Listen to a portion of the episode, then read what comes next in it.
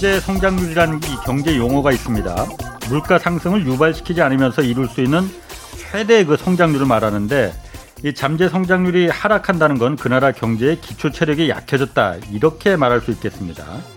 한국은행이 분석한 우리나라 잠재 성장률은 2000년대 초반만 해도 5% 안팎이었지만 현재는 2.5% 수준으로 떨어져 있습니다. 영국의 캐피털 이코노믹스라는 기관에선 한국의 이 잠재 성장률이 2030년에는 2.0%까지 낮아지고 2050년에는 1.5% 아래로 추락할 것이다. 이렇게 전망하고 있습니다. 아니 한국 경제가 이거 코로나 위기 상황에도 다른 나라에 비해서 좀 잘 작동하고 있고 선방하고 있는데 아니 중장기적인 전망은 왜 이렇게 어둡게 보고 있지? 이거 뭐 선뜻 쉽게 납득이 가지 않으실 겁니다. 이유는 세계 최저 수준의 출산율입니다. 우리나라는 이미 지난해 출산율보다 사망률이 더 높아서 실제 인구가 줄어드는 이른바 데드크로스에 진입했습니다. 20년 뒤엔 일본보다 더 늙은 나라가 될 것이란 암울한 전망입니다. 인구가 줄어드는데 아무리 혁신이 일어나봤자 이거 아무 의미 없습니다. 한국 경제 지금 최대 리스크는 절벽으로 치닫고 있는 인구 문제입니다. 네, 경제와 정의를 다잡는 홍반장, 저는 KBS 기자 홍사원입니다. 홍사원의 경제쇼 출발하겠습니다. 유튜브 오늘도 함께 갑시다.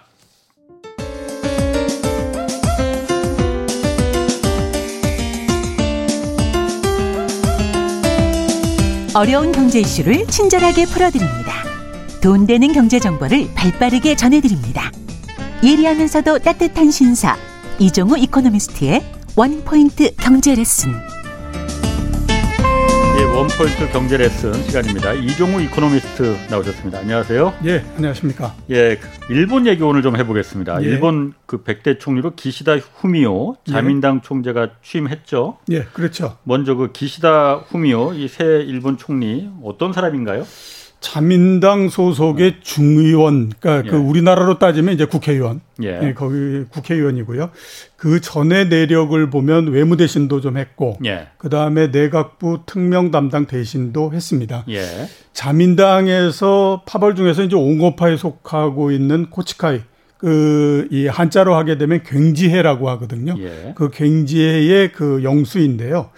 그 우리나라하고 관계를 보게 되면 2015년 10월 달에 제3차 아베 내각이 출범을 하거든요. 그때 예. 외상이었습니다. 아, 아. 그러면서 그해 즉 2015년 예. 12월 28일 날 그 일본군 위안부 피해자 예. 어, 할머니들한테 10억엔 집을 지급하기로 음, 했지 않습니까? 예, 예. 그 협상을 한 사람이 이 그 기시다. 총리라고 예. 볼수 있고요. 예.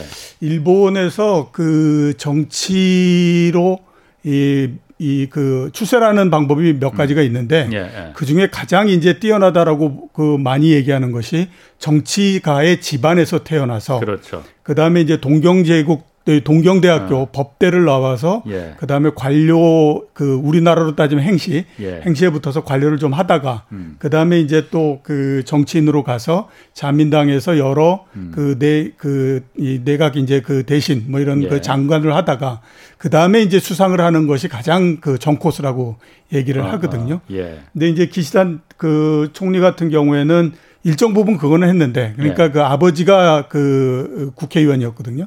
이 때문에 정치 집안에서 태어나서 하기는 했었는데 동경대학교를 나오지는 못했습니다. 예. 아. 와세대 대학교를 나왔기 때문에 예. 한 절반 정도만 그거를 아. 어, 충족을 시켰다. 이렇게 이제 볼 수가 있습니다. 일본 같은 경우에 그러니까 이게 정치가 대대손손 그러니까 파벌 정치잖아요. 예, 그렇죠.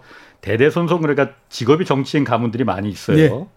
그러다 보니까는 지난번에 저희 그 박상준 그 와세대 대학 교수도 한번 저희 패널로 모셔서 그 기, 이 일본 이 선거 있기 전에 예. 잠깐 얘기를 들었었는데 그러다 보니까는 일본 국민들이 원하는 정말 그 총리와 예. 선출되는 총리가 반대 그러니까 좀 다를 수가 있더라. 예, 이번에도 그렇죠. 사실 그랬다고 그러더라고요. 이번에도 그랬죠. 일본 국민들은 고노다로를 좀 원했지 예. 않습니까? 예. 그런데 이번에는 기시다 총리가 예. 결국은 됐어요. 예.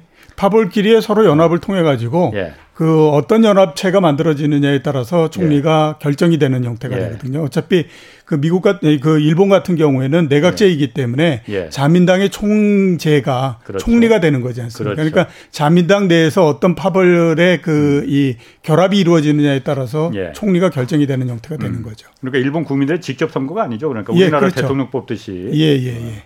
자, 그럼 일본 파벌 정치 그러니까 기시다 총리 같은 경우에는 어, 자민당 내 주요 파벌이 고치카이 파벌이라고 예. 해요. 예, 예. 그런데 고치 고치카이 파벌? 예. 예 어떤 특징을 좀 갖고 앞에서 있습니까? 제가 한자로 말씀드렸던 아. 굉지에 아, 그게, 그게 이제? 예, 그게 아. 일본어로 읽게 되면 고치카이 예. 그 파벌이 되는데요. 예.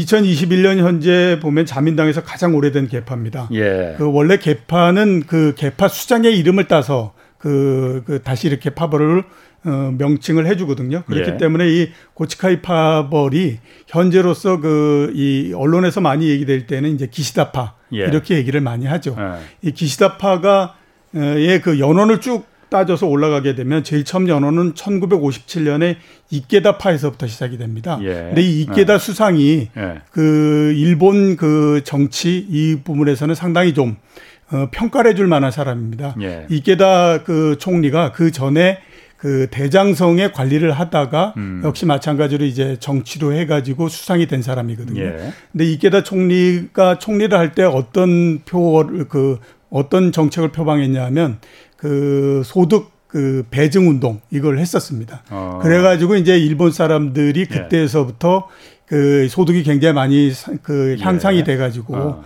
어, 지금도 보면 이케다 수상에 대한 평가가 굉장히 높거든요. 예. 여기에서부터 시작된 파벌입니다. 어허. 그렇기 때문에 이제 중간 중간에 계속 이름이 바뀌어 오죠. 음. 근데 지금까지도 이제 계속되고 있는데 예.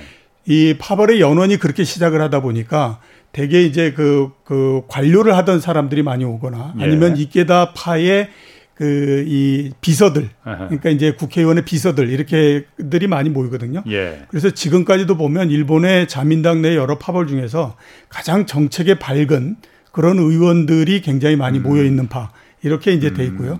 또 하나는 뭐냐면 예. 파벌이 굉장히 끈끈한 그 우대 관계를 갖고 있습니다. 그래서 예. 그 동안에는 이제 그 다른 파벌 같은 경우에 보면 아. 이합 집산해 가지고 모이기도 하고 잘라지기도 하고 음. 예. 나가서 다른 당을 만들기도 하고 막 이런 형태로서 그 네, 나가거든요. 음. 근데 이케다파는 지금까지도 이제 계속해서 예. 그 이름도 계속 유지가 되고 있고 예. 그다음에 뭐 특별하게 사람이 많이 바뀌거나 그러지 않고 사람이 보강되고 예. 그다음에 이제 또 뭐 국회의원이 끝나게 나면 예. 탈, 그, 나, 이게 나가게 음. 되고 이런 형태로서 계속되고 있는 그러니까 굉장히 좀 그 전통이 있는 파벌이다 그렇군요. 이렇게 이제 볼 수 있고 전체적인 형태는 자민당 내에서 중도파로서 지금 분류가 되고 있습니다. 예. 어, 미일 관계에 굉장히 좀 중시하는 형태 이렇게 예. 이제 볼 수 있는 예. 그런 파벌이다라고 말씀을 드릴 수 있죠. 그럼 어쨌든 중요한 거는 지금 어쨌든 한일 관계가 예, 지금 뭐 최악이잖아요. 예. 지금 여러 가지 현안도 걸려 있고 뭐 당장 이제 반도체 그 소재 부품 그 수출 규제 문제도 있고 뭐 배상 문제도 걸려 있습니다. 이거는 뭐 지금 사실 스가 그 총리 때는 뭐 기간도 짧았지만은 한일 간의 어떤 정상회담 이런 게 한 번도 열리지도 예, 않았어요. 그렇죠. 지금 앞으로는 기시다 총리 때는 어떻게 될까요? 글쎄 지금 뭐 전망 자체는 상당히 좀 어려울 거다라고 아, 아. 하는 전망이 보다 더 많습니다. 예. 왜냐하면 앞에서 말씀드렸지 않습니까?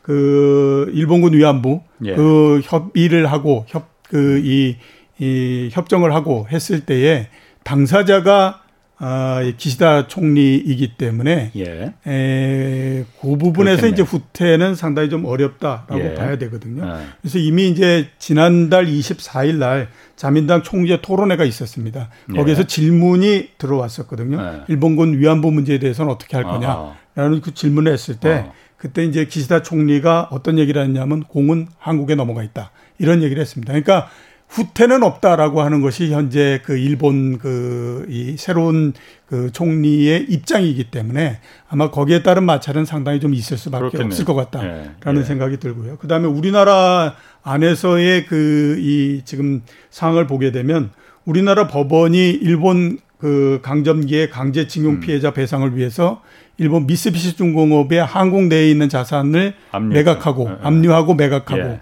뭐 이런 명령을 내리지 않았습니까? 예. 그러니까 이거를 만약에 실행한다라고 하면 또 거기서 갈등이 있을 수밖에 없을 예. 것 같고 그 다음에 그 기시다 총리가 아, 타결을 했던 그 예. 협정에 따라서 만들어졌던 것이 아시는 것처럼 그 화해 치유 재단이지 않습니까? 예. 우리나라의 하이치우, 어, 전임 예. 박근혜 정부에서 예, 박근혜 정부에서 그랬죠. 어, 여성가족부에서 화유 화해 제유 치- 화해 치유 재단 아하. 어, 해산 추진하고 예. 그다음에 재단 사업 종료하기로 했거든요. 그렇죠. 예, 그렇게 되다 보니까 이 부분에서는 뭐 나아질 만한 부분들이 별로 네, 없다. 이렇게 그러네. 이제 생각이 되고요. 그 다음에 2019년 7월 달에 아시는 것처럼 반도체 소재 부품 예. 가지고 계속해서 뭐 밀고 땡기고 난리를 했었는데 예. 아직까지도 그게 공식적으로 해결이 된 게 아니거든요. 그렇죠. 그러니까 어. 뭐 지금 당장에 이거 해결되기가 좀 어려울 것 같고 음. 거기에다가 올해 4월 달에 보면 일본 정부가 후쿠시마 그 저 원전 오염수 방출하기로 했지 거. 않습니까? 예, 그러니까 예. 이것도 역시 마찬가지로 그렇게 해결이 되지 않는 상태거든요. 그래서 이렇게 전체적으로 봤을 때는 어 난제가 좀 많이 네. 산적해 있다라고 볼 수가 있는 것 같고요. 그 대신에 하나 이제 좀 그 희망적인 부분이 있다라고 음. 예. 우리가 볼 것 같으면 어, 바이든 행정부가 미국하고 일본하고 그다음에 우리나라하고 예. 삼각 협력을 굉장히 지금 강조를 하고 있습니다. 왜냐하면 그 중국을 아무튼 포위하고 예. 그다음에 중국에 대항하고 하기 예. 위해서 어뭐 인도 태평양 전략도 짜고 막 이렇게 하지 않습니까? 예. 거기에서 지금 가장 핵심적인 부분이 뭐냐면 한국 그다음에 미국, 일본 삼자의 동맹, 그다음에 예. 삼자의 협력 음. 이 부분이기 때문에 결국 제가 봤을 때는 한일 관계 문제가 풀린다라고 하면 그 미국의 중재나 이것을 통해서 예. 그다음에 방위 부분, 그러니까 그 국방 부분 이거를 매개를 해가지고 음. 이루어질 가능성이 있다 이렇게 이제 볼 수 있는데 당장에는 음. 앞에서 말씀드렸던 것처럼 여러 가지 산적돼 있는 문제 여기에 따른 또 감정적인 골 이게 지금 상당히 좀 깊은 상태이기 음. 때문에 당장의 어떤 변화나 이런 것들을 기대하기는 조금 좀 쉽지가 않은 상태가 아닌가라는 생각이 좀 듭니다. 그냥 제가 이렇게 생각해 봤을 때는 예전에 미국의 그 중, 대중국 견제 전략이 일본을 기점으로 해서 일본 아래 이제 한국을 어, 놓고 있는 그런 이제 전략이었지만은 지금은 그 전략이 좀 바뀌었다고 하잖아요. 예, 그렇죠. 어차피 미국도 한국과 일본의 관계를 잘 알고 예, 어, 일본 아래 한국이 들어가는 게 그 바람직하지 않다라는 거 일본 미국 정부도 지금 인식을 하고 있는 것 같아요. 음. 예. 그러고 보니까는 더더욱이나 일본과 한국의 관계가 그 누군가 중간에 아까 말씀하신 대로 미국에서 중재를 하거나 이러면 좀 몰라도 예, 그런 상, 관계가 아닌 이상 쉽지는 않을 것 같네요. 예, 쉽지는 그렇죠. 않을 것 같습니다. 예, 그럼 기시다 내각의 그 경제 정책은 어떻습니까? 그 네. 뭐 지금 발, 공표한 게 있나요? 공표한 거는 아. 언론이 만든 단어인데요. 어, 새로운 일본형 자본주의를 구축한다라고 새로운. 일본형 자본주의. 예, 예. 그게 이제 어, 지금까지 네. 나와 있는 기시다 정부의 예. 경제 정책입니다. 어, 뭔데 궁금하네요. 예, 어. 새로운 일본형 자본주의라고 하는 것은 뭐냐? 아베노믹스에다가 예. 플러스해서 성장과 분배의 선순환 예. 이거를 같이 결합시킨다. 성장과 분배의 선순환. 예. 그러니까 아베네가 그 네. 아베노믹스 원래 거기에다가 거기다가 그 다음에 이제 최근에 뭐 이렇게 그 어, 빈부의 격차도 예. 심해지고 이렇게 되기 때문에 예. 그 부분을 조금 더 그 수정을 해가지고 예. 분배가 조금 나아지게 하는 형태. 어. 그 다음에 또 일본의 경제가 오랜 시간 동안에 걸쳐서 굉장히 저성장을 했기 그렇죠. 때문에 예. 성장을 보다도 좀 촉진시키는 형태의 경제. 예.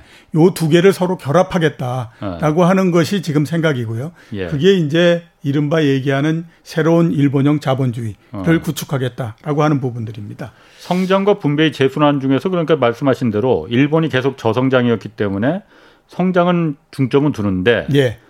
분배에도 중점을 두겠다. 이, 음. 어떻게. 보면 또 원론적인 얘기기도 예, 하고. 굉장히 원론적인 얘기죠. 어. 그렇게만 따지면 굉장히 원론적인 얘기죠. 예. 어떤 나라 정부가 되든지 그렇지. 어. 항상 보게 되면 성장도 하고 그다음에 분배도 예. 하겠다라고 하는 얘기는 할 수밖에 없지 예, 않습니까? 그렇기 때문에 그 표 지금 나와 있는 음. 걸로는 굉장히 원론적인 형태다라고 봐야 되는데 그거를 위해서 이제 지금 세 가지 정도를 중점적으로 하겠다라고 예. 하는 얘기를 하고 있습니다.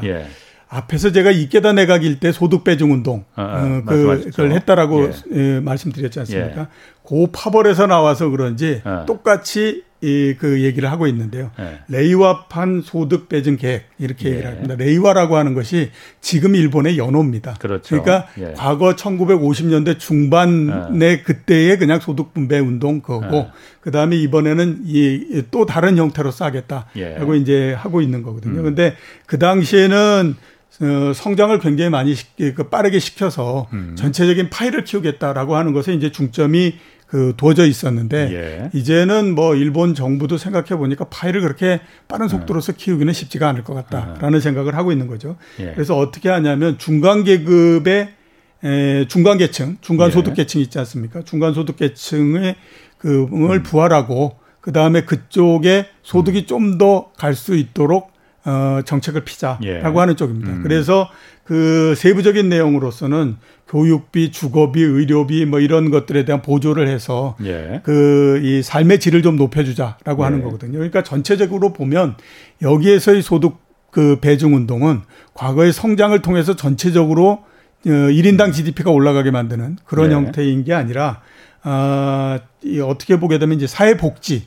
이런 예. 것들을 통해서 부의 재분배를 조금은 좀 어. 그 해보겠다라고 음. 하는 쪽으로서 지금 이제 가고 있는 그런 형태다라고 볼 수가 있는 거죠. 그 다음에 두 번째 이제 어. 성장 전략인데요. 예. 성장 전략은 두 가지로 나눠집니다. 하나는 IT, 또 하나는 이제 그 녹색 에너지. 요 부분으로서 지금 나눠지고 있거든요. 그것도 좀 기시감이 많이 드는 예, 그렇죠. 뭐 어떤 대부분 보면. 지금에서 선진국도 그렇고 우리나라도 예. 그렇고 IT와 그린. 예, 상- 성장하게 되면 IT와 그린 예. 항상 얘기하는 거지 않습니까? 예. 어, IT를 위해서 내년도 3월 달까지 10조 엔 규모의 펀드를 만들겠다라는 예. 얘기를 지금 하고 아하. 있고요. 그 다음에 이번에 이제 그 코로나19를 겪으면서 일본의 예. IT를 보니까 야, 정말 엉망이다. 음. 이제 이 생각이 든 거죠. 그래 가지고 아. 무슨 인감도장 찍고 뭐 이러는 기계 만들고 그러지 예. 않았습니까? 예, 그렇게 예. 하지 말고 그렇지. 예. 다른 나라처럼 도장이 아니라 아하. 우리가 이 그이이 그 이 서명하는 어. 이런 형태로서 좀 바꿔야 되겠다라는 예. 이제 생각을 했고 예. 그 다음에 또 하나는 뭐냐면 코로나19 환자 집계를 하는데 어. 이 팩스로서 전부 했다라고 하는 그렇죠. 거죠. 예. 야, 이게 도대체 말이 되냐. 예. 그래서 이제 크라우딩 시스템으로서 그 음. 각 어, 지자체를 연결하는 시스템을 구축을 해가지고 예. 빠른 속도로서 이걸 할 수 있게 하자라고 하는 겁니다. 그래서 그렇게 하기 위해서는 전체적으로 일본의 IT가 굉장히 그 이 좋아져야 되고 예. 그다음에 그게 발전해야 된다. 그러니까 기금을 만들어서 AI도 어 이게 그 투자를 하고 그다음에 또 뭐 양자 기술 우주 이런 데 적극적으로 투자를 하자. 이렇게 예. 이제 가고 있는 거고요. 어. 그 다음에 이제 그 이 금융정 이 저기 그 녹색 에너지 정책은 예. 다른 나라 많이 얘기하는 거하고 똑같습니다. 그러니까 어. 뭐 어, 2050년까지 탄소 제로 어, 만들자. 어, 뭐 이런 예, 얘기 예. 많이 하고 아, 있는 거거든요. 예, 그렇게 해서 그게 이제 성장 전략입니다. 근데 어. 그 중에 특히 하나 눈에 띄는 건 뭐냐면 스타트업 기업들을 굉장히 육성을 하겠다라고 하는 쪽으로 계속 가고 있는 거죠. 음. 예. 그러니까 그 동안에는 보면 일본이 전통적인 기업들로서 쭉 이루어져 그렇죠. 있었고 전통적인 제조업. 예, 그 다음에 이제 막 그 성장 기업이나 이런 것들은 상대적으로 적었다라고 하는 것이 일반적인 생각이거든요. 그렇죠. 예. 그래서 스타트 기업들을 굉장히 많이 키워서 어. 결국 경제가 성장하기 위해서는 중소기업에서 그게 중견기업이 되고 그게 대기업이 돼야 되는 거 아니냐. 예. 그런 쪽으로서 이제 가겠다라고 얘기를 하고 있는 거거든요. 음. 그게 이제 두 번째고 예. 세 번째는 금융정책은 어, 아베노믹스가 했던 것처럼 대폭적인 금융 완화 정책, 그 다음에 또 2% 어, 소비자 물가 가그 정도 되는 대한 인플레를 좀 유발시키는 예. 그쪽에 지금 포커스를 맞춰서 계속해서 진행이 되고 있는 그런 상태입니다. 그 어쨌든 기시다 총리가 그러니까 아베의 그림자라고 할 정도로 어쨌든 같은 근본이잖아요. 예, 같은 그렇죠. 파벌이고 그래서 아까도 잠깐 말씀하셨지만 아베노믹스를 근간으로 할 것이다라고 했는데 예. 아베노믹스 뭐 말은 많이 나왔지만 다시 한번 좀 그 상기시키는 의미에서 아베노믹스가 예. 어떤 거였는지 간단하게 좀 설명해 주시고 그 평가는 어떤지도 한번 좀 얘기해 주세요. 예, 일단 아무튼 뭐 어, 앞으로 제가 봤을 때 상당히 음. 오랜 시간 동안에 걸쳐서 예. 어떤 일본의 내각이나 정부가 들어선다고 하더라도 음. 경제 정책 자체는 아베노믹스에서 그렇게 크게 벗어나거나 그러지는 않을 거라고 생각이 됩니다. 예. 그렇기 때문에 아베노믹스는 현재의 일본 경제의 그 정책의 가장 주축을 이루고 있는 상태고요. 예. 앞으로도 상당히 오랜 시간 동안에 걸쳐서 계속될 걸로 그렇게 판단이 됩니다. 그리고 해외에서도 평가할 때 아베노믹스는 그래도 음. 일본의 경제 정책으로서는 상당히 평가해 줄 만하다라는 얘기들 굉장히 많이 하고 있거든요. 예. 그렇기 때문에 아마 앞으로도 계속해서 모든 음. 정부들이 이거에 약간의 변형이나 거기에다 뭘 첨, 첨가를 시킨다던가 이런 형태로서 해서 계속 음. 그 끌고 갈 걸로 보이거든요. 아베노믹스는 크게 두 개로서 나눠집니다. 그러니까 일 1기 아베노믹스가 있고요. 이 2기 아베노믹스가 있습니다. 그런데 음. 예. 우리는 대부분 아베노믹스 얘기를 하게 되면 일 1기 아베노믹스만을 얘기를 하죠. 예. 그래서 1기 아베노믹스는 언제 했냐면 2013년서부터 15년까지 예. 그때 이제 이른바 세계 화살 이런 얘기 많이 하지 않습니까? 예, 그렇죠. 그때 아, 이제 그거든요. 화살. 네. 요때 중점은 뭐냐면 일본 경제 재건, 그 다음에 디플레이션을 벗어나자. 음. 이게 이제 일, 제 1기 아베노믹스의 목표였고요. 예. 2기 아베노믹스는 2016년서부터 2020년까지 음. 였는데요. 그 목표가 뭐냐면 1억 총 활약 사회를 구축하자라고 음. 하는 겁니다. 그러니까 1억 총 활약 사회 이게 뭔가 하면 음. 1억이라고 하는 건 일본의 인구가 이제 줄어들어서 1억 명이 될 거다라고 하는 거죠. 예. 근데 어. 인구가 줄어드는 속에서 과연 경제 활력을 그 음. 기하고 하려면 어떻게 해야 되냐?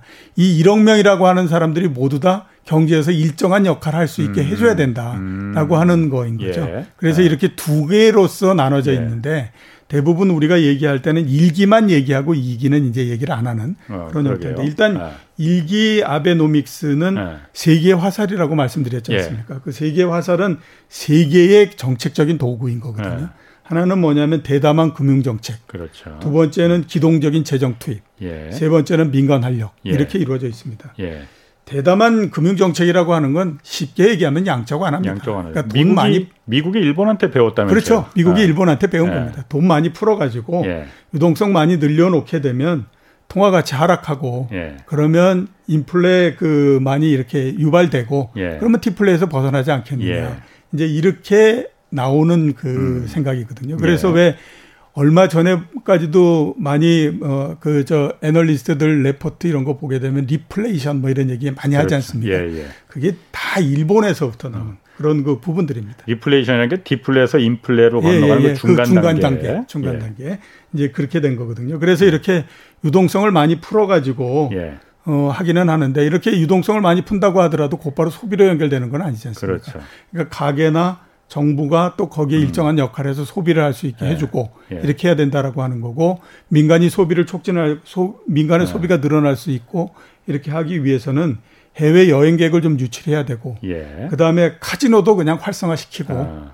뭐 이렇게 해서 이제 가는 겁니다. 음. 네, 그렇게 하는 것이 이제 일기 아베노믹스였고 예. 이 일기 아베노믹스가 일정하게 어느 정도는 좀 성공을 했던 그런 예. 부분들이 있었습니다. 그랬다고 그러죠. 어, 요그 어, 성과나 그다음에 그 이 이 결과에 대해서는 조금 이따가 다시 한번 좀 말씀을 드리도록 예, 하고요. 예. 이게 아비노믹스는 앞에서 말씀드렸던 처럼 1억 총 활량 음, 음. 뭐 이런 그건데요. 두 개로 나눠집니다. 하나는 뭐냐면 인생 100세 시대 구상. 음. 멋있는 단어죠. 예. 또 하나는 일하는 방식 개혁. 이렇게 예. 두 번째 두 개로 나눠지는데 예. 인생 100세 시대는 뭐냐면 예. 각그 세대에 맞게 뭔가 이렇게 그 역할을 할수 있게 해주겠다라고 하는 겁니다. 그리고 음. 그렇게 하기 위해서 예. 사회복지적으로서 예. 도와주겠다라고 하는 거거든요. 예. 그래서 뭐 유아교육 무상, 음. 고등교육 무상, 그 다음에 고령자 고용 이런 쪽으로서 가는 거고 일하는 방식 개혁은 그동안 일본의 어, 고용에서 가장 음. 전통적인 형태가 종신 고용. 예, 그렇죠. 그다음에 네. 또뭐 연공 서열형. 예. 그 다음에 기업별 노동조합 이런 예. 형태였지 않습니까? 이거 예. 개선해서 그 정규직 비정규직을 정규직으로 좀 만들고 네. 이렇게 해서 많은 사람들이 고용이 좀 될 수 있도록 하겠다라고 음. 하는 부분들입니다. 이게 아베노믹스였는데 아베노믹스 성과를 보게 되면요. 전체적으로 봤을 때는 목표했던 것보다는 조금 못하다라고 음. 볼 수는 있습니다. 예. 왜냐하면 우선 이제 GDP를 좀 올리겠다라고 예. 하는 거였거든요. 그러니까 예. 소비 촉진하고 돈 많이 풀고 해가지고 아. 이제 소 그 이 GDP 올리겠다라고 했는데 예. 제일 처음에 정책이 나왔던 2013년도 같은 경우에는 뭐 굉장히 많은 유동성 풀고 아. 그에 따라서 주가도 많이 올라갔고 예. 또뭐 그 금리도 좀 올라갔고 그렇게 되다 보니까 소비도 좀 늘어났고 이렇게 음. 됐거든요. 그래서 그 당시에 GDP가 한 2.8% 정도 상승을 했습니다. 예. 그래서 그 해에는 아. 성공을 했는데 아. 아, 이 정도로 이제 경기가 조금 나아지니까 2014년도서부터 소비세를 인상을 했습니다. 그게 그게 발목 그 결정타를 예, 그렇죠. 8% 정도서 아. 인상을 했고 예. 그렇게 되다 보니까 경기가 조금씩 낮아지기 시작했고요. 예. 2018년도에는 2% 밑으로 떨어져 버렸습니다. 음. 그래서 어, 전체적으로 목표한 것보다는 조금 못 됐다 이렇게 이제 볼 수 있고 그 다음에 이제 그 고용을 좀 늘리겠다라고 네. 했던 부분들은 그거는 결과만 보면 좀 성공을 했다라고 볼 수 있습니다. 예. 근데 그 결과가 과연 이제 아베노믹스 때문이냐 아니면 아, 아. 청년 인구가 줄어들었기 때문에 자연적으로 고용이 많이 될 수밖에 아. 없는 거냐 하는 걸 가지고는 이제 굉장히 아. 말이 많죠. 아. 어떻게 됐든지 아무튼 예. 어, 실업률은 예, 실업률은 굉장히 낮아졌습니다. 그건 성공을 했는데 예, 예. 실업률이 낮아지면서 임금이 올라갈 거라고 생각을 했거든요. 근데 임금은 거의 올라가지 않아 버렸어요. 임금 없는 고용이 거기도 예, 예. 거기 여기도 마찬가지로 예. 임금 상승 없는 고용 예. 이렇게 이루어진 거고 아, 물가 상승은 원래 2% 예상을 했었는데 예. 뭐 계속 2%안 됐습니다. 음. 그랬기 때문에 금리도 올라가지 못하고 예. 그렇게 이제 돼버렸던 거고 재정은 원래 목표했던 것처럼 GDP 대비해서 재정 적자율을 맞췄거든요. 예. 근데 이게 이제 평가가 엇갈립니다. 예. 원래 제일 처음에 평가는 어떻게 했냐면 경기가 좋아져서 세수가 늘어나서 그렇죠. 그에 따라서 아 이게 그 재정 규모, 예, 적자 규모가 제- 줄어드는. 적자 규모를 줄이겠다 이거였는데 예.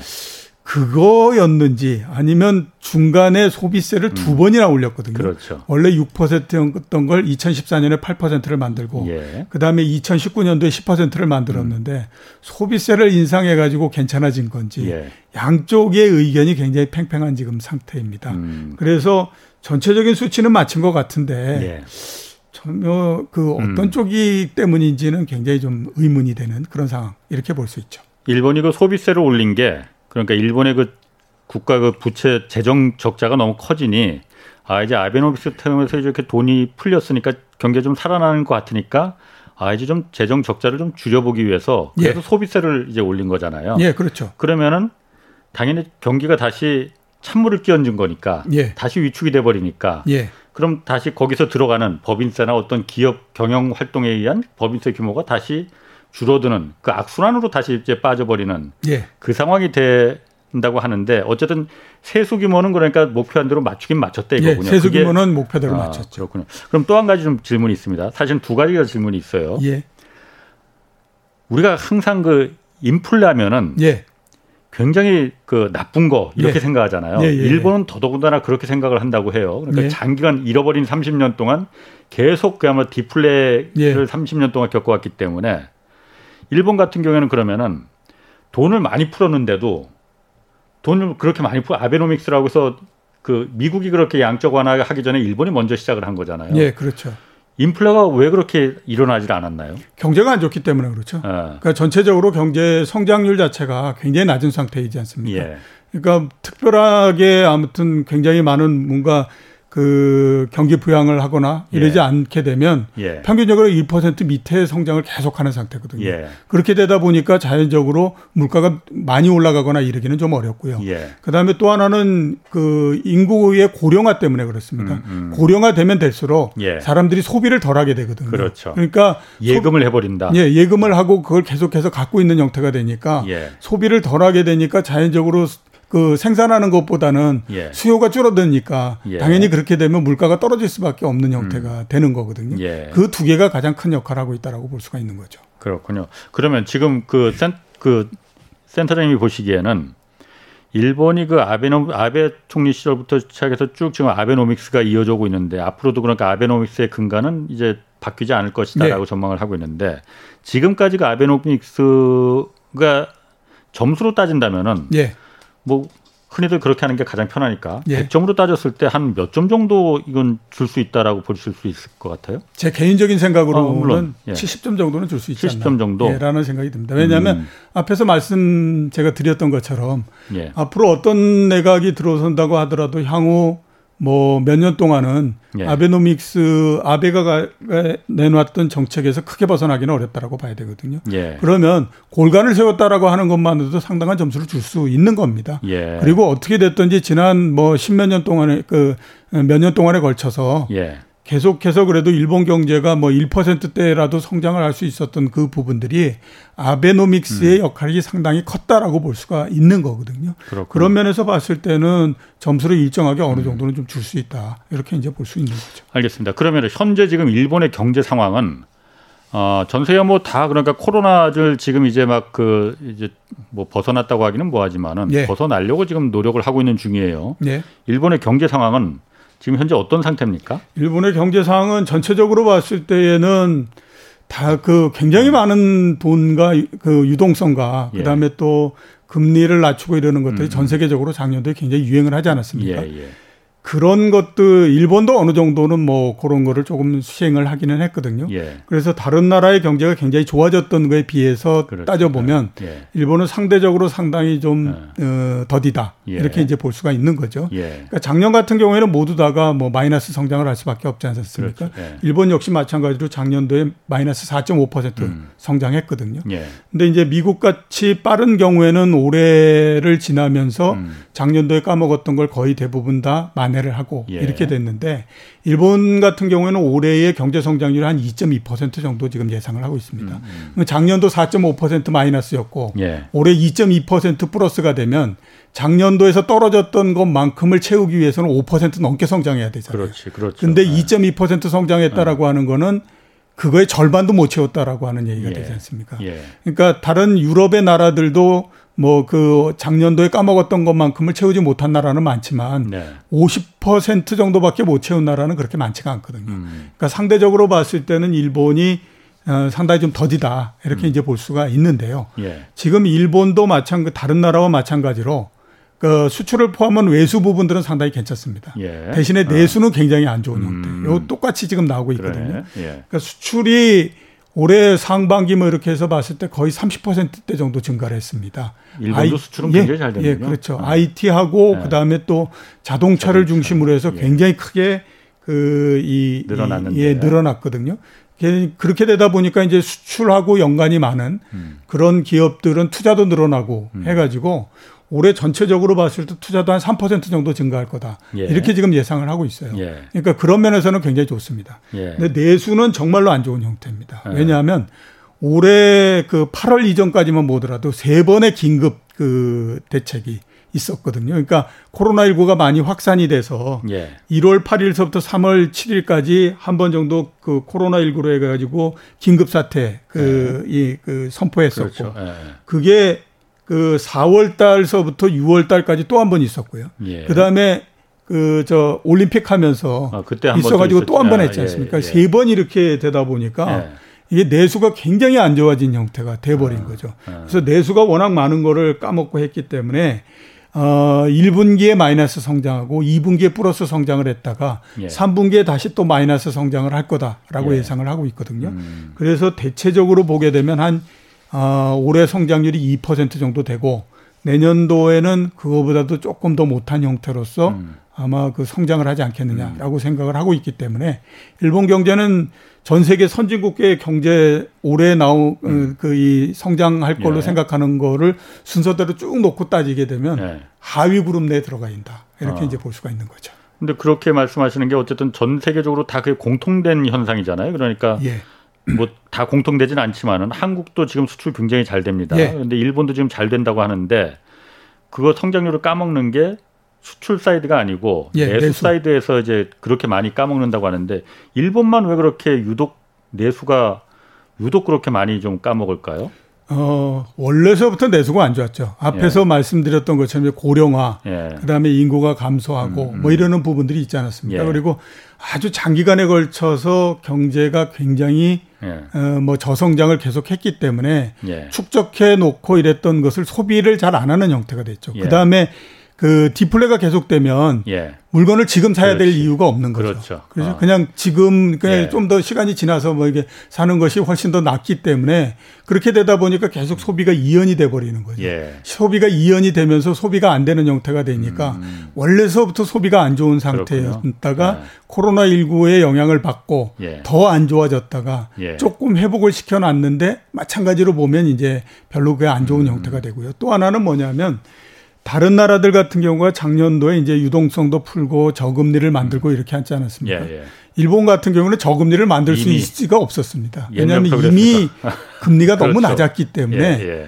그뭐 금리를 낮추고 뭐 할 수 있는 부분들이 없었고요. 그렇죠. 어. 그다음에 그동안에 양적 완화를 통해서 돈을 굉장히 많이 공급을 하는 형태였기 때문에 아. 거기다 일정 부분 더 공급을 한다고 해가지고 뭐 예. 경제가 그렇게 작동을 많이 하거나 이럴 수 있는 부분들이 없는 거죠. 그러게요. 그렇게 되다 아. 보니까 정책이 미치는 영향도 다른 선진국에 비해서는 굉장히 약할 수밖에 없었던 제한적일 수밖에 없겠네. 이미 예, 그 전에 그렇죠. 다 써버렸었으니까. 예, 예. 그렇게 되기 때문에 그 다른 나라보다 훨씬 더 소비의 증가나 이런 것들이 더디게 나타날 수밖에 예. 없고 그게 이제 다른 나라보다도 성장을 덜하게 만드는 그런 요인이 됐다라고 볼 수밖에 없는 거죠. 아, 그게 가장 결정적일 것 같네요. 그러니까 일본은 이미 2015년 뭐 그때부터 아베노믹스 할 때부터 계속 저금리에다가 어떻게든 디플레이션을 좀 디플레를 벗어나 보려고 돈 쏟아붓고 했는데 공교롭게 이제 그냥 코로나가 또 거기서 터지니까는 더 이상 손, 손 써볼 게 어- 예, 그렇죠. 없어진 상황이 예, 돼버렸네요. 예, 예. 그래서 이제 많이들 예. 지금의 선진국 미국을 비롯해서 뭐 유럽의 선진국들 이런 데한테 많이 얘기하는 게 예. 지금의 유동성을 많이 풀고 그 다음에 저금리를 만들고 한 거를 빨리 어느 정도 제자리를 갖다 놔야지 그렇지 않고 이거 오래 끌게 되면 예. 어. 경제 자체가 거기에 맞춰져 가지고 굉장히 저금리와 저성장의 형, 그 사회가 돼버린다. 음. 예. 이게 일본 보지 않았느냐 아, 아, 아. 이런 얘기를 하는 거거든요. 그러게요. 게딱 거기에서 나오는 어, 거죠. 이 상태를 갖다 빨리 좀 정상으로 벗어나야지. 예. 안 그러면은 아 경제는 늘 이런 거야. 예, 늘 저성장에다가 저 뭐 그 저 디플레이가 그렇죠. 계속되는. 예, 예. 그리고 기업들 입장에서 봤을 때는 아, 금리는 항상 0.25, 0.5, 음. 0 이런 거지. 예. 어, 금리가 어떻게 1%가 될 수 있어? 이렇게 되면 예. 이 기업들이 금리를 견딜 수 있는 내성이 굉장히 약해지거든요. 음. 그러면 이게 나중에 되면 어떤 정책도 쓸 수 있는 카드가 없어져 버리는 형태가 되기 예. 때문에 많은 이제 경제학자들이 빨리 이거를 예. 그 정책을 그 원상태로서 좀 회복을 시켜놔야 된다 이런 얘기를 하고 있는 거죠. 아, 그거 매우 중요한 얘기 같습니다. 어, 그 내성이 생기기 전에 빨리 그 늪에서 벗어나야 된다라는 부분. 예. 자, 일본도 그 지금 위드 코로나 여기는 일본은 먼저 시작했죠 지금. 예, 그 시작한 게 그냥 나아져서 그런 거예요? 아니면 어쩔 수 없어서 한 거예요? 일단? 이제 뭐 나아진 것보다는요. 아. 물론 이제 뭐 그 백신을 맞은 사람들의 숫자가 네. 굉장히 많이 늘어났기 때문에 그런 면에서 조금 이제 그 환자가 좀 줄어드는 것도 있지만 예. 또 하나는 뭐냐면 이 그 검사를 하고 이러는 것들이 굉장히 많이 줄어들어 버렸기 때문에 그렇습니다. 아, 검사 자체가. 예, 그렇죠. 8월 네. 달에 도쿄 올림픽이 열릴 때에 하루에 2만 5천 명 정도씩 그 확진자가 발생을 했거든요. 예. 근데 지금이 얼마냐 하면 1,800명대입니다. 예. 아, 아무튼 뭐 이 숫자만 보면 정말 야 어떻게 이렇게 그 극적으로서 줄어들 수 있느냐 예. 이렇게 이제 얘기를 하지 않습니까? 근데 지금 그 일본의 하루에 그 검사라는 횟수가 10만 건이 잘 안 됩니다. 10만 건이. 예. 우리나라 같은 경우가 이거에 한 두 배, 세 배가 넘거든요. 아, 그래요? 그러니까 인구가 일본이 우리나라의 두 배가 좀 넘지 않습니까? 그렇죠. 두 배 그러니까 넘지 훨씬. 우리나라에 비해서는 6분의 1도 안 되게 하는 아. 거죠. 그렇게 되다 보니까 이제 환자가 계속해서 줄어들 수밖에 없는 예. 이런 형태가 되는 거거든요. 아. 그렇기 때문에 환자 많이 줄었는데 예. 이게 과연 정말로 그 뭐 이렇게 아, 진짜로 확진자가 줄어들어서 그런 건지 아니면 그 검사를 줄여서 한 건지 이거는 잘 모르겠다라고 하는 얘기를 합니다. 뭐 흔히 말하는 정신 승리하고 있다 뭐 예, 이렇게 그렇죠. 볼수 예, 예. 그런데 그게 어떤 경우가 됐든지 간에 예. 위드 코리아 그 위드. 정책은 예, 아. 위드 코로나. 위드 코로나 정책은 계속할 예. 거다. 예. 앞으로 이제 계속 할 거다라고 예, 예. 하는 거는 누구도 어 부인하지 않고 있거든요. 왜냐하면 예. 이 전대 총리가 스가 총리였지 않습니까? 예, 스가 예. 총리가 360일 정도 만에 총리에서 물러났습니다. 그렇죠. 예. 물러난 가장 큰 이유는 코로나 방역이 잘못돼 가지고 음. 지지율이 너무 낮아져서 더 이상 예. 어떻게 할 수가 없다라고 예. 해가지고 이제 손을 들어버린 거거든요. 예. 근데 스가 총리가 어떤 그 이 얘기를 했냐면 나는 비록 이렇게 물러나지만 예. 내 후임자를 위해서 위드 코로나를 꼭 해야 된다 음. 해가지고 예. 지금 정책을 그쪽으로 바꿔놓은 거거든요. 아. 그렇기 때문에 계속 갈 수밖에 없고요. 또 아, 하나는 뭐냐? 후임자한테 좀 그러니까 편한 그 정책을 갖다 유연성을 좀 예, 넘겨주기 그렇죠. 위해서. 예, 예. 그리고 아. 또 하나는 뭐냐면 예. 지금에서 코로나 방역을 강화해 가지고 뭐이 거리두기 통제라고 예. 이러는 것보단 예. 그냥 위드 코로나를 하는 것이 예. 일본 경제 전체를 위해서 좋다라고 모든 그 이 경제를 보는 사람 예. 그다음에 그 정책을 펴는 사람들이 똑같이 거기에 대해서 어 동의를 했기 때문에 예. 그렇습니다. 예. 왜 그러냐면 자 그 노무라 경제연구소 있거든요. 미 예. 일본에서 가장 유명한 경제연구소이면서 예. 세계적인 경제연구소인데 지난 7월 달에 그 이 올림픽 하면서 긴급 사태 예. 그 선포하지 않았습니까? 그걸로 해서 생긴 경제 손실이 총 5조 7천억 원 정도가 된다. 어. 우리나라 돈으로 따지면 한 60조 원 정도가 어, 되는 거죠. 예, 예. 그걸로 해서 3분기에 일본의 경제 성장률이 마이너스 5% 정도 될 거다. 음. 이런 얘기를 하고 있거든요. 예, 예. 그다음에 또 작년도에 코로나19로 해서 서비스업에서 총 60만 명 정도가 일자리를 잃었다. 음. 이런 그 얘기를 합니다. 그러니까 이렇게 경제가 나쁘게 계속 가는 것보다는 음. 이제 어느 정도 그 백신 접종도 이루어지고 했으니 예. 여기에서 그냥 코로나와 같이 간다라고 생각을 하고 예. 가는 것이 일본 경제를 위해서 훨씬 더 좋다라고 예. 많은 사람들이 지금 생각을 하는 거죠. 어. 그렇기 때문에 환자가 어떻게 되건 간에 예. 뭐 여기에서 어 다시 또 검사 수를 음. 올려 가지고 환자가 더 늘어나서 만 명 단위를 넘고 음. 이렇게 한다고 하더라도 이제 위드 코로나라고 하는 것은 후퇴는 음. 없다. 이렇게 이제 봐야 되는 거거든요. 그렇기 때문에 계속 아마 음. 이 정책은 지속적으로 계속 이루어질 가능성이 굉장히 높다. 이렇게 볼 수가 있습니다. 그 일본도 그러니까 다른 나라도 마찬가지지만 코로나 때문에 어떤 그 양적 완화 예. 뭐 일본도 양적 완화 계속 해왔었지만은 우리나라도 이제 돈을 많이 이제 좀 풀었고 저금리에다가 그러다 보니까 이제 부동산 주식 뭐 미국도 그렇고 다 많이 폭등했단 말이에요. 일본은 어땠습니까? 일본도 조금 오르긴 했는데요. 예. 다른 나라에 비하면 정말 세 발의 피다. 음. 이렇게 이제 볼 수 있습니다. 그렇게 돈을 풀었는데. 예, 그렇죠. 이- 어. 미국 같은 경우가 올해 8월 달까지 어 8월 달에 예. 작년도 8월 달에 비해서 부동산 집값 상승률이 19.7% 이렇게 된다라고 얘기하지 예. 않습니까? 일본 같은 경우에는 어떠냐? 작년도에 0.7% 상승을 했습니다. 참 그렇게 예, 돈을 그- 많이 푸는데도 왜안 오르는구나. 자석 굉장히 안 자석. 올라가는 예. 형태죠. 그렇게 되다 보니까 이제 부동산 가격 자체도 예. 상당히 이제 그 좀 낮은 상태, 요걸 예. 계속하고 있다라고 볼 수 있거든요. 예. 어, 작년도에 동경에서 분양된 아파트의 평, 한 채당 평균 가격이 얼마냐면 예. 6,084만 엔입니다.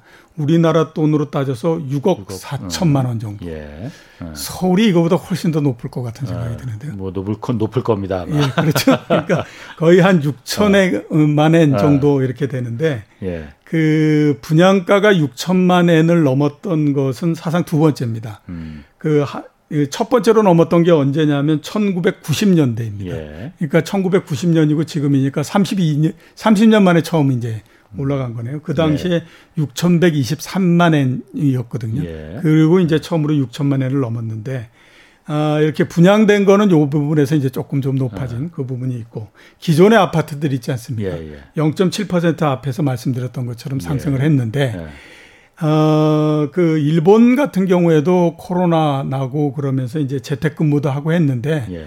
다른 나라처럼 재택근무나 이런 것들이 크게 많이 들어 그 활성화되거나 그러지는 않고요. 음. 재택도 있고 또 이제 그 출퇴근도 있고 뭐 이렇게 그걸 했습니다. 예. 그렇게 되다 보니까 상대적으로 다른 나라에 비해서는 이제 집값 상승 그 부분이 이제 코로나로 해서 생기는 이거의 영향은 그렇게 크지는 않았다라고 봐야 되고 예. 또 하나는 뭐냐면 동경을 벗어난 다른 지역에서는 워낙 뭐 그 가격이 계속 빠지지 않습니까? 예, 그리고 지방 부동산에 대한 그 안 좋은 인식들이 일본 사람들한테 너무 크기 때문에 음. 그래서 전반적으로 부동산이 올라가거나 이러기는 지금 상당히 어려운 상태 이렇게 예. 이제 볼 수 있고요.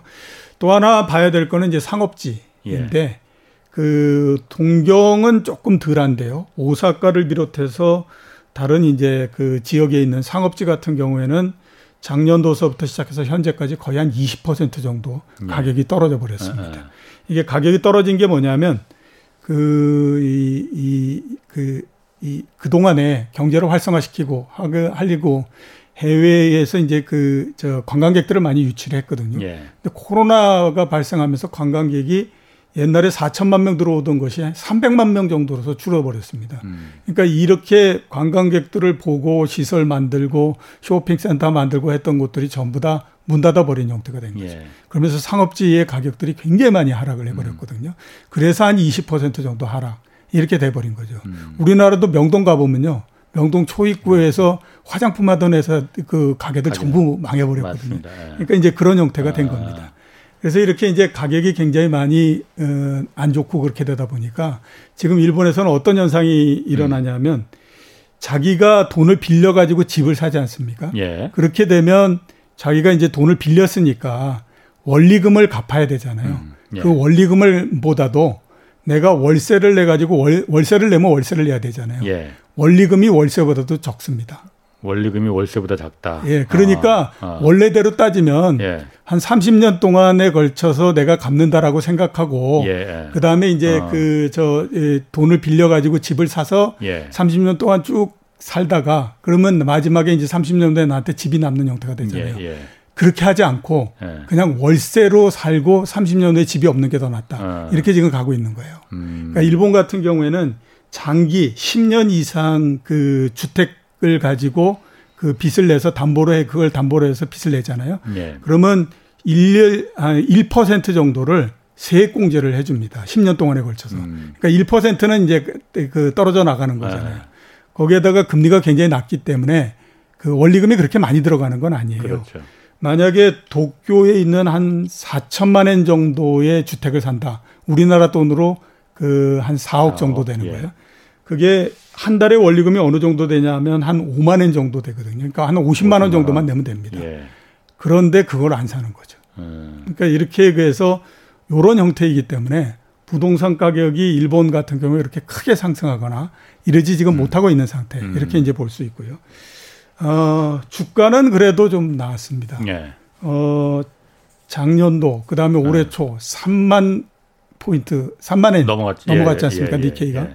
예. 이게 30년 6개월 만에 그렇지. 그 예. 돌파를 한 겁니다. 예.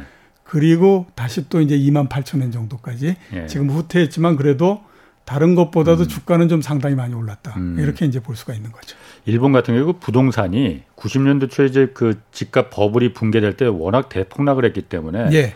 일본 국민들한테 그 트라우마가 예. 딱 머릿속에 박혀 있대. 그래서 암만 돈을 풀어도 부동산은 저건 사면은 망하는 지름길이다라는 그게 뇌, 뇌, 뇌리 속에 박혀 있다는 거예요. 예, 그렇죠. 뭐 어떻게 보면은 인식이? 바뀌는 거 순식간입니다. 왜 그러냐면요. 예, 제가 여의도 제일 처음 들어왔을 때 예, 일본 부동 일본에서 부동산이라고 하는 게 엄청났었거든요. 예. 그래가지고 뭐 그 당시에 우리 왜그 그, 그 토지 불패 이런 얘기 많이 아, 하셨습니까? 예. 그다음에 뭐 땅은 거짓말하지 않는다. 예, 예. 그거 어디에서부터 왔냐면요. 일본에서부터 일본에서? 따온 겁니다. 아. 그때 토지 불패 뭐 이런 얘기 예, 예. 했었거든요. 아, 그런데 떨어지고 한 10년 정도 지나니까 그 다음서부터 사람들은 토지를 믿지 않습니다. 어, 일본 땅- 사람들은 예, 그렇죠. 아, 땅을 믿지 않아요. 아. 그래가지고 제가 옛날에 한 15년 전 정도에 니온 게이자이 신문의 그 일본 경제 신문 예, 기자가 와가지고 저하고 이제 얘기를 할 때가 있었는데 부동산 한국 부동산에 대해서 물어보더라고요. 예, 그래서 제가 아, 한국에는 예, 부동산 불패 신화가 있기 때문에 예, 예. 집값이나 부동산이 그렇게 쉽게 떨어지지 않는다 그랬더니 그 사람이 굉장히 이상한 듯이 쳐다보더니 예. 토지가 왜 불패이냐라고 그러더라고요. 그래서 제가 그때 했던 얘기가 그 얘기를 당신들이 만든 거다 아, 아. 얘기를 했었거든요. 그러니까 인식 바뀌는 건 순식간입니다. 그러게. 그러면은 금리는 지금 일본은 그 지금도 초저 금리죠. 예, 일본. 그렇죠. 예, 예. 금리 정책은 그러면 어떻게 될 것 같습니까? 지금 뭐 어쨌든 미국도 지금 이제 곧 금리 올린다는 얘기 있고 예, 예상보다 좀 빨리 올릴 거라는 거잖아요. 예. 뭐 한국은 이미 올렸고 뭐 신흥국들도 지금 그 올릴 준비하고 있다고 하고 음. 대부분 선진국들도 미국의 미국 하는 거 봐서 지금 하겠다라는 건데 예. 일본 은 어떻습니까 지금? 일본은 제가 봤을 때는 하, 더라도 예. 모든 나라 중에 가장 늦게 한다. 늦게? 이렇게 아. 이제 볼 수가 있습니다. 예. 어, 그렇게 볼 수 있는 가장 큰 부분들은 우선 네. 지금 미국을 비롯해서 선진국들이 에, 뭐 금리를 올리고 그다음에 테이퍼링을 하고 유동성을 줄이냐 마냐 뭐 얘기하고 있는 가장 큰 이유는 뭐냐면 예. 부동산 가격이 겁나기 때문에 그렇거든요. 아하, 예, 앞에 그렇죠. 말씀드렸던 그렇죠. 것처럼 미국 같은 경우가 예. 1년 동안에 20% 지금 그 상승하고 있거든요. 예. 이대로 놔두면 이거 잘못하면 진짜 버블 터져서 난리 나겠다. 예. 거기에다가 미국 정부 같은 경우에도 볼 때에 이거 이렇게 그 했다간 이 정치적 압력을 우리가 어떻게 견디냐. 이렇게 예. 그 하니까 금리를 올릴 거냐 말 거냐 뭐 이 고민을 하잖아요. 예. 근데 일본 같은 경우는 앞에서 말씀드렸던 것처럼 부동산 가격이 뭐 거의 1% 정도밖에 음. 안 오르니까 예. 예. 일본 정부 입장에서 봤을 때는 굳이 이것 때문에 뭐 네. 그 정책을 걸려서 금리를 올리고 유동성을 줄이고 이래야 할 이유가 없는 거죠. 예. 그러니까 그게 그게 하나 있고 두 번째는 뭐냐면 경기가 아직까지도 봤을 때 별로 그 별로다라고 하는 겁니다. 그러니까 음. 예. 뭐 미국처럼 그래도 올해 한 6% 정도 성장해 가지고 음. 그다음에 뭐 물가도 한 4%뭐 이렇게 올라간다. 그러면 모르지만 예. 그게 아니니까 이게 뭐 굉장히 그렇죠. 해야 될 이유가 별로 없는 거죠. 예. 그다음에 원래서부터 굉장히 강한 정책이었었잖아요. 금리 거의 제로 퍼센트였고 예, 예. 유동성 굉장히 많으니까. 아. 그러니까 금리를 다른 나라처럼 움직여야 할 이유가 별로 없다. 이렇게 볼 수 있는 거죠. 그럼 마지막으로요. 앞으로 일본 경제 전망에 대해서 짧게 긍정적이냐 부정적이냐 예. 어떻게 보십니까? 긍정적이지도 부정적이지도 않고요. 예. 제가 봤을 때는 오랜 시간 동안에 걸쳐서 현재와 같습니다. 예. 왜냐하면 지금 일본이 뭐 잃어버린 20년, 30년 얘기하지 아. 않습니까? 그게 잃어버린 게 아니라 일본의 경제의 능력 수준은 지금 현재 이 정도가 맞다라고 봐야 되기 때문에 여기서 크게 벗어나기는 어렵다라고 봐야죠. 알겠습니다. 이종우 이코노미스트 함께했습니다. 고맙습니다. 예, 자, 오늘 여기까지 고맙습니다. 하겠고요. 내일 다시 찾아뵙겠습니다. 지금까지 경제와 정의를 다잡는 홍반장 홍사원의 경제쇼였습니다.